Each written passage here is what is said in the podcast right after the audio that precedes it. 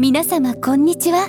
本日の話題のニュース行ってみましょう。毎日新聞から岸田首相資産運用特区創設を表明。ニューヨークで経済講演。岸田文雄首相がニューヨークで経済金融関係者に向けた講演を行い資産運用特区の創設を発表しました。この特区では英語のみで行政対応が可能となり海外からの資産運用業の参入が促進される見込みです。首相は資産所得倍増プランをもとに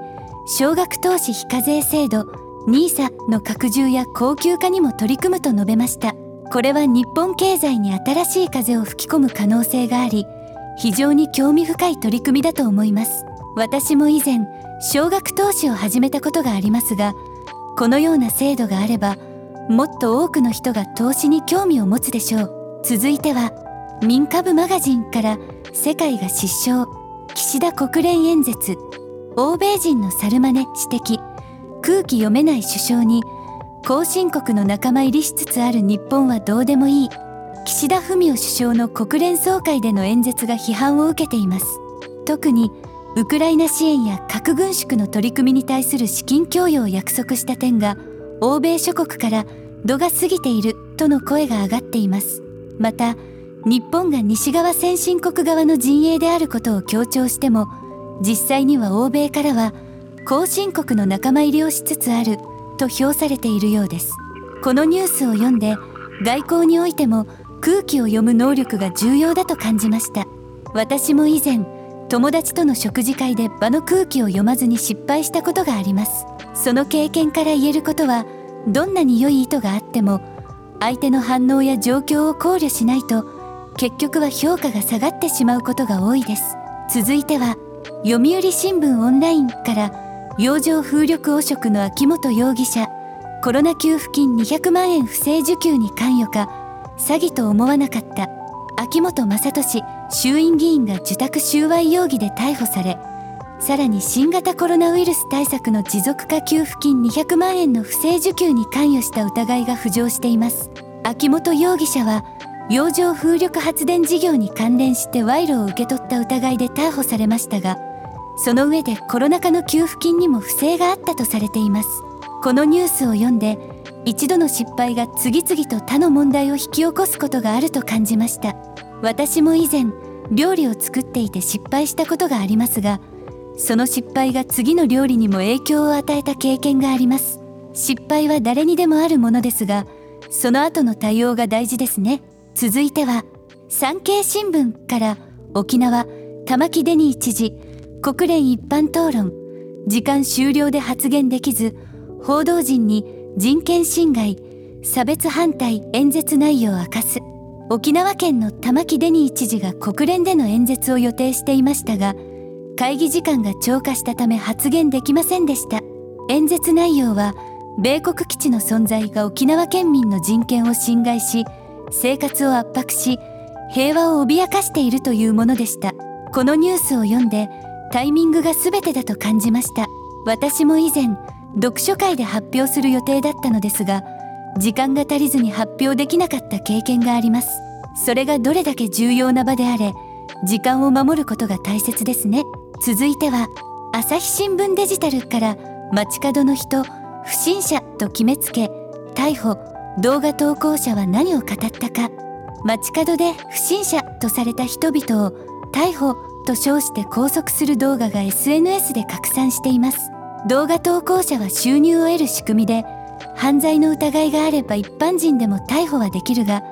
プライバシー侵害や私的制裁の懸念が指摘されています。このニュースを読んで SNS の影響力がどれだけ大きいかを改めて感じました。私も以前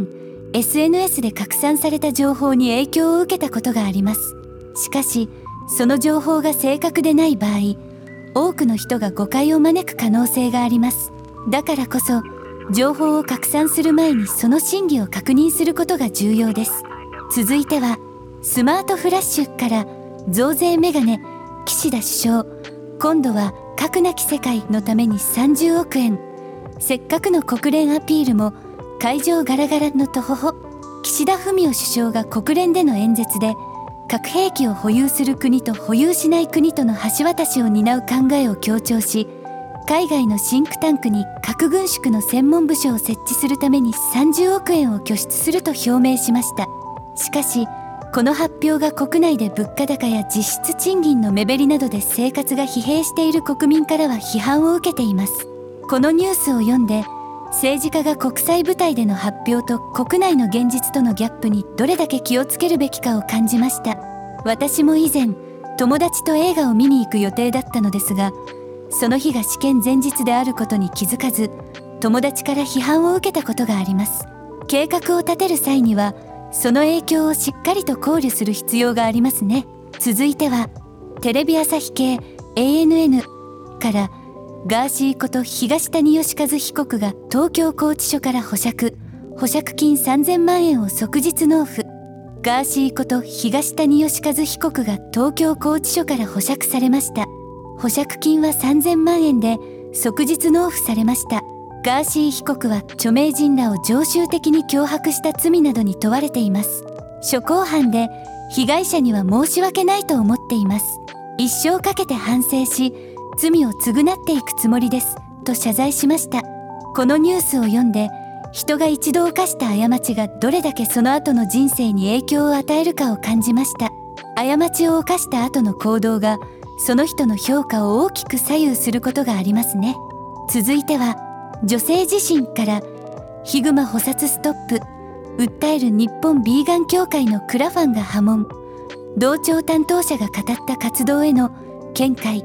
日本ビーガン協会がヒグマ保護のためにクラウドファンディングを立ち上げその活動が波紋を読んでいます。このクラウドファンディングはヒグマの生態調査や獣害駆除のない自然農法の推進捕殺しない仕組みづくりなどを目的としています。しかしこの活動が SNS で拡散されると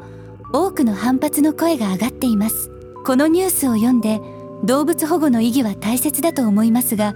その方法には慎重になるべきだと感じました。私も以前動物保護の活動に参加したことがありますがその際には地域社会や環境への影響をしっかりと考慮する必要がありました。動物保護活動は素晴らしいことですがその方法が問題を引き起こす可能性もあるので計画的に行動することが大切です。続いては時事通信から10月1日に消費税のインボイス制度スタート。毎月約3400億円分の対応コスト発生。10月1日から始まる消費税のインボイス制度により毎月約3400億円分の対応コストが発生する可能性があると会計管理ソフトを提供するレイヤー X が発表しました。この制度の導入により請求書の支払い作業や経費生産の処理時間が増加するとされています。特に零細事業者やフリーランスなどからは不安の声が上がっています。このニュースを読んで新しい制度がもたらす影響は計り知れないと感じました。私も以前新しいレシピを試してみた時に思いがけない時間と手間がかかった経験があります。新しいことを始める際にはその影響をしっかりと考慮する必要がありますね。続いては FNN プライムオンラインからラーメン界の異端児の店で無断キャンセル多発10人予約を14回も嫌がらせ店主怒りしょうもないことはやめなさい。東京高田馬場の博多ラーメンデブちゃんって悪質な無断キャンセルが相次いでいます。店主は何者かによる嫌がらせではないかと話しています。この店は特に独自のルールがありそのルールに対する賛否が分かれています。このニュースを読んでルールがあるからこそその店の特色や品質が保たれると感じました。私も以前料理を作る際にレシピをちゃんと守らなかったため出来上がりがイメージと違ってしまった経験があります。ルールやマナーはその場の秩序を保つために必要なものですね。皆様今日はこれでニュースの紹介を終わりにしたいと思います。いかがでしたか？様々な話題に触れることができて私自身も新しい知識を得ることができました。それでは皆様良い一日をお過ごしください。チャンネル登録と高評価よろしくお願いします。